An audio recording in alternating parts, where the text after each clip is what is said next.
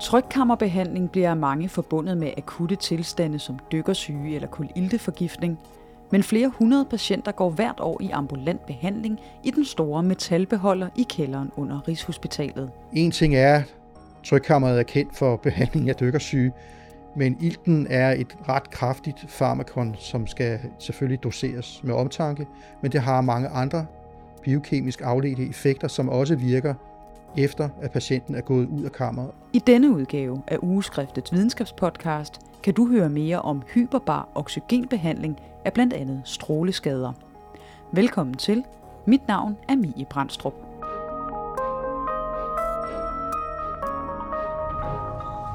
Hej. Hej. Jeg har en aftale med Ole Hyllegård. Det er mig. Det er dig. Hej Ole. Hej. Det bliver med den der på. Ja, tak for det. Kom du indenfor. Jo, tak for det. Mit navn det er Ole Hyllegård.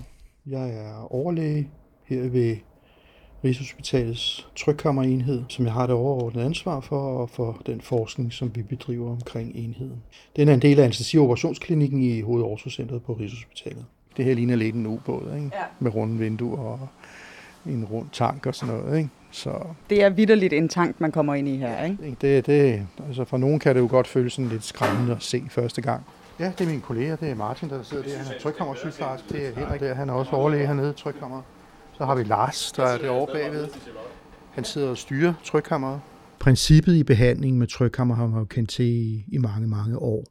Men sidste år, der blev der uddelt en Nobelpris i medicin til 3 personer, som har kortlagt, hvordan cellernes oxygenfølsomhed fungerer. Og det er blandt andet gennem det molekyle, der hedder hypoxi-inducibel faktor.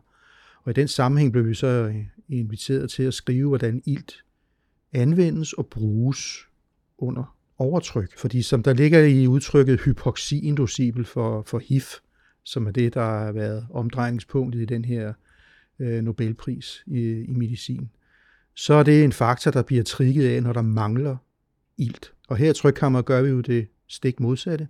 Vi forsyner patienterne med mere ilt. Det er ikke kun hypoxi, altså iltmangel, der kan trigge ændringer og trigge transkriptionen, som man kalder det, af det her hypoxi-inducibel faktor gen. Det kan ændringer i ilttensionen generelt gøre. Så hvis man går fra høje ilttensioner til lave og omvendt, så kan man faktisk trigge det her hypoxi-inducibel faktor system og alle de gener, der bliver reguleret den vej igennem. Når vi så er klar til at behandle, så bliver patienterne ledsaget ind gennem slusen. Det her, det første rum, du ser her, det er en sluse. Og på den anden side af den dør derinde nu, der er der 2,4 atmosfære samlet tryk, hvor der er 1 atmosfæres tryk her, hvor vi står nu. Men princippet her, det er jo, at der skal være en sluse, så man altid kan komme ind og ud af kammeret, og vi også som personale kan komme ind og ud af kammeret. Og det gør man ved, at man går ind her, så lukker man den dør der, og så tryksætter man slusen, sådan så trykket ender med at være det samme i slusen, som det er derinde, og så kan man lukke den anden dør op. Ja. Altså det er jo et par flysæder, ligner det lidt på række, ja. Og så en masse slanger og udtag, og ja hvad er det der? Det er trykmåler, der sidder oppe på væggen. Det er sådan nogle manometer, så man kan se, hvad trykket er, både det ene og det andet kammer, når man står inde i slusen. Ja. Så har du de røde rør, der er oppe i loftet. Det er vores brandslukningsanlæg. Og det findes også inde på den anden side i hovedkammeret. Der findes såkaldte monokamre på universitetshospitalerne i Aarhus og Odense, hvor man kan have 1 patient i behandling af gangen. Trykkammeret på Rigshospitalet er det eneste multikammer i Danmark, hvor der er plads til flere patienter. Det betyder også, at det er her de akutte og intensive patienter kommer i behandling, da der er mulighed for at køre en borger ind i kammeret. I det nye anlæg, vi får på Rigshospitalet, som jo bliver doneret af Ellerfonden blandt andet, der vil det hele blive bygget, sådan så trykkammeranlæggets gulv er i niveau med det omgivende gulv, og dørene bliver store og brede, så man kan behandle en patient i sin seng. Og hvor ofte sker det, at I har for eksempel, som du siger, intensive patienter, som også kommer i behandling hernede? Vi har cirka et sted mellem 400 og 500 akutte behandlinger om året med intensive patienter. Det er så for de akutte diagnoser, ikke? Når vi taler akut behandling, som jo er et døgnberedskab, som vi har her på Rigshospitalet, og en landsfunktion for dykkersyge, gasembolier, kolilteforgiftninger, og modtager også patienter med alvorlige livstruende infektioner, for eksempel det, der man kalder nekrotiserende bløddelsinfektion. Infektion med kødædende bakterier hedder det også populært, ikke? Den modtager vi så også fra det meste af landet og behandler her i akut regi. De er jo også på intensiv og i respirator. De årlige akutte behandlinger for dykkersyge kan tælles på et par hænder, mens 300-400 patienter med skader efter strålebehandling går i ambulant behandling i trykkammeret på Rigshospitalet. Og er der patienter inde i kammeret nu? Det er der. Vi kan lige passere forbi herover til trykkammeret, kontrollen. Det ligner jo altså nærmest rumudstyr, det her. Så har du så en kontrolpanel, hvor du kan se de manometer, hvor vi kan se det trykket i øjeblikket inde i kammeret. 2,4 atmosfære, og Lars han sidder her, og trykkammerleder styrer det.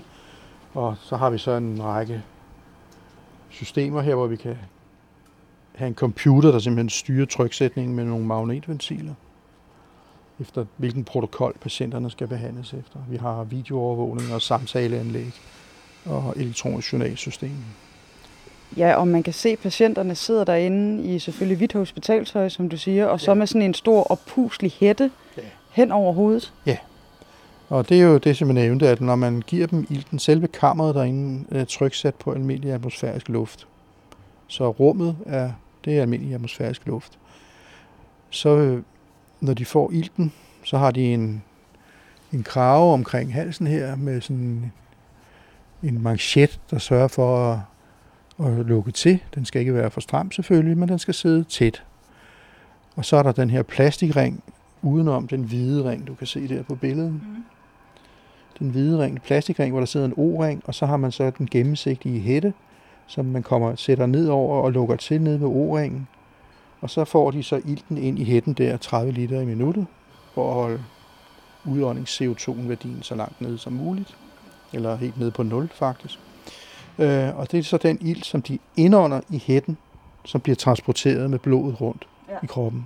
Og der er cirka 10-15 gange så meget ilt opløst i blodet på det tidspunkt, hvor de sidder og ånder ilten derinde nu, ikke? Behandlingen hjælper altså til at øge ilten i blodet og transportere den rundt i kroppen og ud i de kar, der mangler ilt.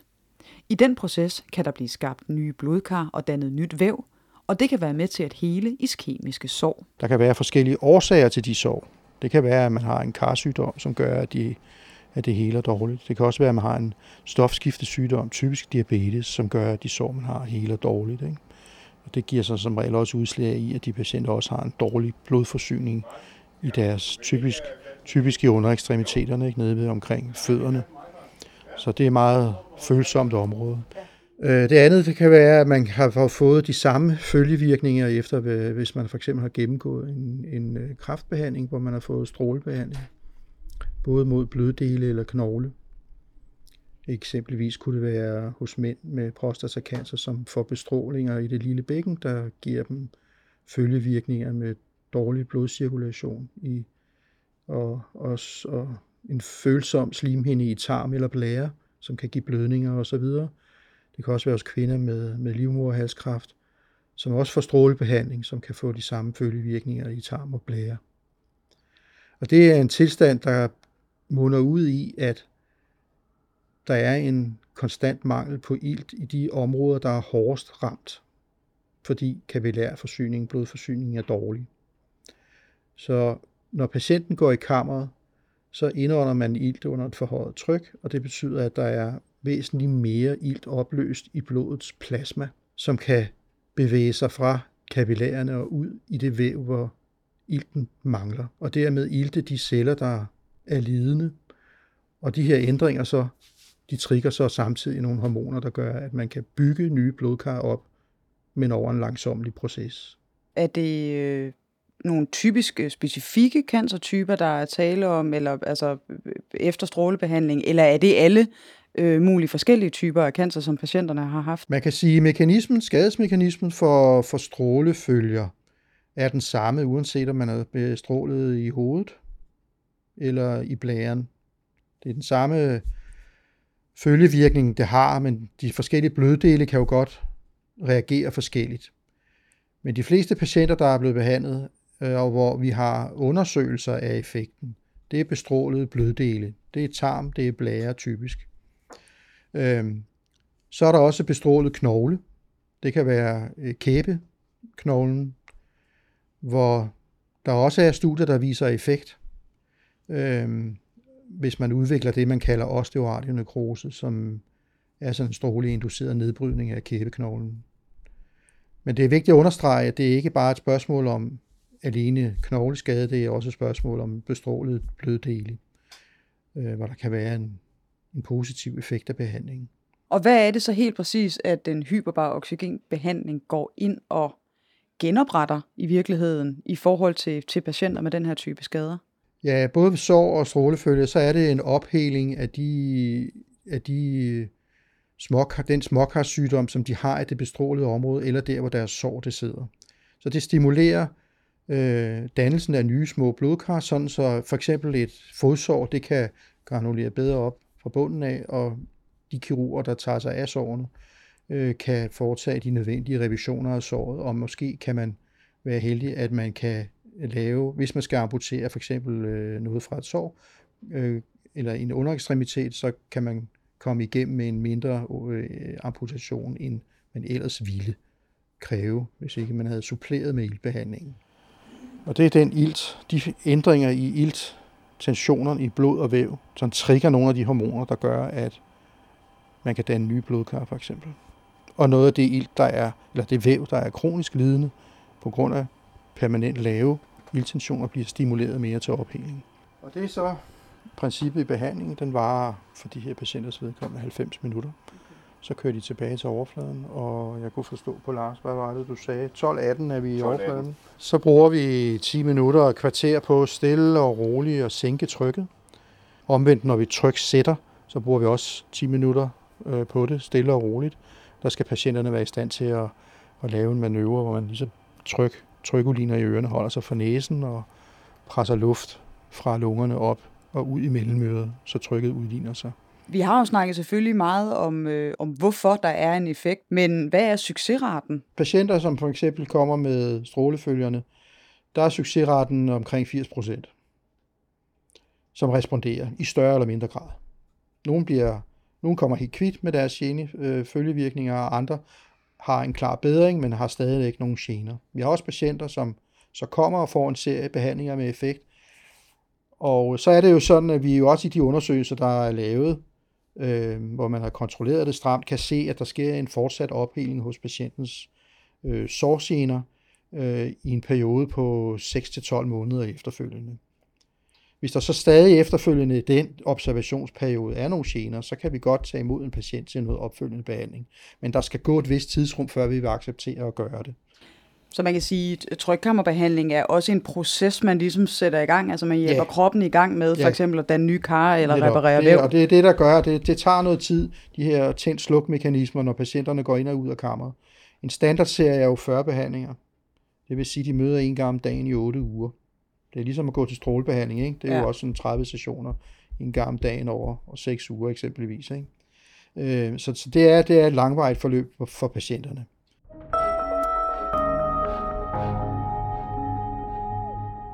Der findes både dyreforsøg og kliniske studier, der påviser effekten af hyperbar oxygenbehandling, men også det modsatte. På Rigshospitalet har man været en del af et fælles nordisk studie, der for nylig er blevet publiceret. Det var et projekt publiceret i Lancet Oncology, som handlede om stråleinduceret cystit. Det vil altså sige typisk mænd, det kunne også være kvinder med cervixcancer og andet, som har fået en stråledosis, som har ramt deres blære så meget, at de har permanente følgevirkninger i deres blære. Og det er et studie, vi i Danmark har lavet samarbejde med urologisk afdeling på Herlev Hospital hos overlæge Michael Vangendahl og Lisbeth Salling her på urologisk afdeling på Rigshospitalet. Og sammen med de andre øvrige nordiske lande lykkedes det også at randomisere ca. 220 patienter til observation eller aktiv terapi med det, man kalder et crossover-design, hvor patienterne i observationsgruppen så endte med at få tilbud til behandlingen. Men så har vi så også follow-up på dem.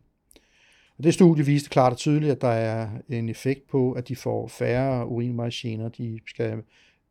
De skal mindre på toilettet, om jeg så må sige. Deres blødninger kan også reduceres. Men de analyser, eller de fund, man objektivt også kan finde, når man kigger ind med en kikkert i blæren hos de her patienter, de beskriver også, at den her følsomme slimhindeoverflade med kartegninger og små sår, at den bedres i forbindelse med behandling. Så på den måde har man også et visuelt billede af effekten. Det er et studie, som falder i tråd med andre studier, der også har vist samme effekt. I modsætning til et britisk studie, der blev publiceret også i samme tidsskrift for nogle år siden. Et britisk studie, hvor man kiggede på blødninger fra endetarm. Og det illustrerer meget godt nogle af de problemer, der kan være med det, og det har jeg lyst til at kommentere på, fordi det var et studie, hvor man ikke rigtig fandt nogen nævneværdig forskel, men så lavede man en subgruppeanalyse, som det hedder, hvor man kiggede på, om der var forskel på, om patienterne havde fået iltbehandling i et multikammer eller i et monokammer. Og det viste sig så, at der var forskel. Og det fortæller mig, at der har været et teknisk problem i det studie, som man ikke har haft styr på. Og det sender jo noget støj ind i det signal, som kan være svært at kontrollere. Og det er bare for at sige, at det illustrerer meget godt nogle af de udfordringer, der kan være med at lave et sådan randomiseret studie, specielt når man taler om trykkammerbehandling. Det langvarige behandlingsforløb er en anden barriere for de kliniske studier. Det at lave store kliniske randomiserede studier på en relativt selekteret patientgruppe er en udfordring, specielt fordi vi i den her sammenhæng jo skal, hvis vi nu skal lave et lodtrækningsstudie med nogle patienter, og så sige, hvilket vi jo blandt andet har gjort i det fælles nordiske studie, vi afsluttede for nyligt, ikke? Men det var også noget, der krævede multicenterindsats for at få tilstrækkeligt mange patienter med. Så er udfordringen, for at vende tilbage til det, at vi skal jo bede patienterne, hvis man nu forestiller sig, at man laver sham-behandling, det vil sige, at man laver en snydebehandling, en placebo, så skal de altså komme her og blive snydt en gang om dagen i 8 uger. Og det kræver en del logistik og planlægning, og det kræver også, at man ikke har nogen krydsinterferens med patienterne, når de kommer ind og ud af kammeret. Sådan så, fordi den måde, man skal tryksætte på, når man laver sham, den adskiller sig fra den måde, man skal tryksætte patienterne på, hvis man laver aktiv behandling. Så man kan ikke have sham og aktive patienter siddende i det samme kammer på samme tid. Og det stiller enorme logistiske udfordringer for os. Og det har været et af de problemer, der har været med at få lavet randomiserede studier på det her område. Så selvom vi har masser af indikationer på, at det virker, og det kan virke godt på udvalgte patientgrupper, så er det stadig en udfordring for os at lave randomiserede studier. Men vi ser et lys for enden af tunnelen for vores vedkommende i det nye anlæg, vi får etableret her på Rigshospitalet. For nogle af de studier, vi planlægger fremadrettet, der får vi muligheden for at have 2 behandlingskammer, hvor vi kan individualisere det noget mere. Også i forhold til den litteratur, der foreligger på området, og det vil være en kæmpe fordel for os. Og så er det andet problem, og uden at det skal lyde alt for gudsjammerligt-agtigt, det er jo, at medicinen eller oxygenet er jo ikke noget patenteret lægemiddel. Så der er ikke nogen lægemiddelindustri, der synes, at det er enormt interessant at putte en masse penge i sådan et projekt. Det er noget, der er velkendt. Ilten er gratis. Det koster lidt at få puttet den i trykflasker, men vores samlede budget her om året på den ilt, vi bruger, er jo nærmest latterligt lille, så der er ikke nogen kommerciel interesse i at drive forskningen, og det er jo vigtigt at huske. Og der har vi en udfordring, en særlig udfordring i vores felt, ikke? Fordi at det at lave og gennemføre klinisk kvalitetskontrol, klinisk forskning, det koster lige så mange penge, som det koster at drive klinisk forskning i kommercielt regi. Og hvilke muligheder er det så, du ser i forhold til fremtidig forskning, at der er nogle ting, der bliver lettere der med det nye anlæg, I får inden så længe? For det første bliver det selvfølgelig det, at vi får en øget kapacitet. Vi kan have plads til flere patienter. Og vi får 2 behandlingssektioner, kammer om du vil, hvor vi kan køre en type patienter i det ene og en anden type patienter i det andet. Så det giver os meget mere manøvrefrihed. Vi er også meget glade for, at vi i forbindelse med det nye anlæg har fået en donation fra Ellerfonden til at understøtte vores forskning de første 5 år efter vi startede. Et nyt forskningsområde, som de nye trykkammeranlæg på Rigshospitalet kan være med til at bidrage til, er iltbehandling til patienter med kognitive skader efter hovedtraumer. Som efter det oplever vedvarende kognitive deficits, altså de bliver i populært udtryk hjernetrætte. Hvis man via MR-scanningsprotokoller kan kortlægge, hvordan blodkarforsyningen er hos de patienter, og hvordan stofomsætningen, altså metabolismen, er i hjernen hos nogle af de patienter, Hvis man kan afdække det og se, at der er nogle områder der, der er påvirket, så kan de være potentielt modtagelige for iltbehandling. Og her bliver screening lige pludselig et vigtigt redskab. Ikke? Og der er altså flere randomiserede studier, som har vist, at patienter med vedvarende kognitive deficits, de kan hjælpes med hyperbar iltbehandling. For mild traumatisk hjerneskade, det kan også være patienter med følger efter apopleksi, det vil sige enten en lokaliseret blødning i hjernen efter et bristet kar, eller en trompe, en blodprop i hjernen. Og de to områder er noget, vi gerne vil gå ind i.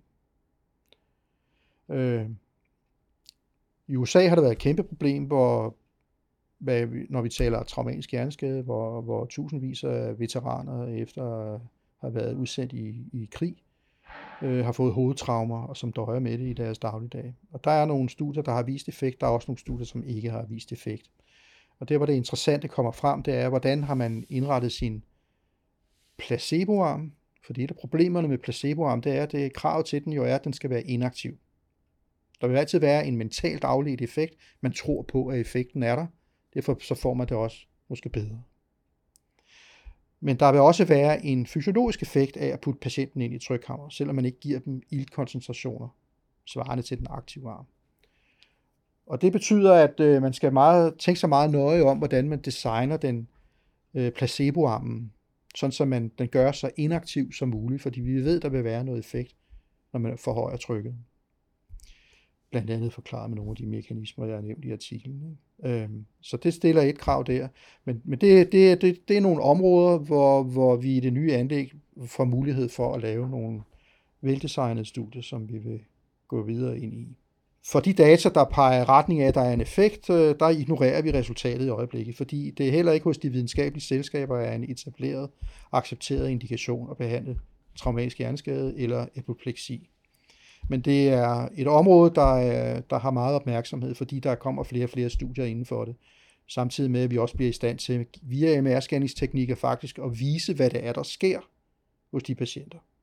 Så det nærmer sig et niveau, hvor vi ikke kan blive ved med at ignorere det. Derudover håber Ole Hyllegård, at artiklen i ugeskriftet og programmet her kan betyde, at flere patienter med bl.a. stråleskader vil blive henvist til iltbehandling. Det er jo ingen hemmelighed, at mange af de patienter, som kommer her, det er jo noget, det forløb, de har været i primært, enten det er sorg eller i særdeleshed måske strålebehandling og andet, der har de jo selv læst om det og taget det op med deres behandlingsansvarlige læge, som så har henvist dem. Ikke?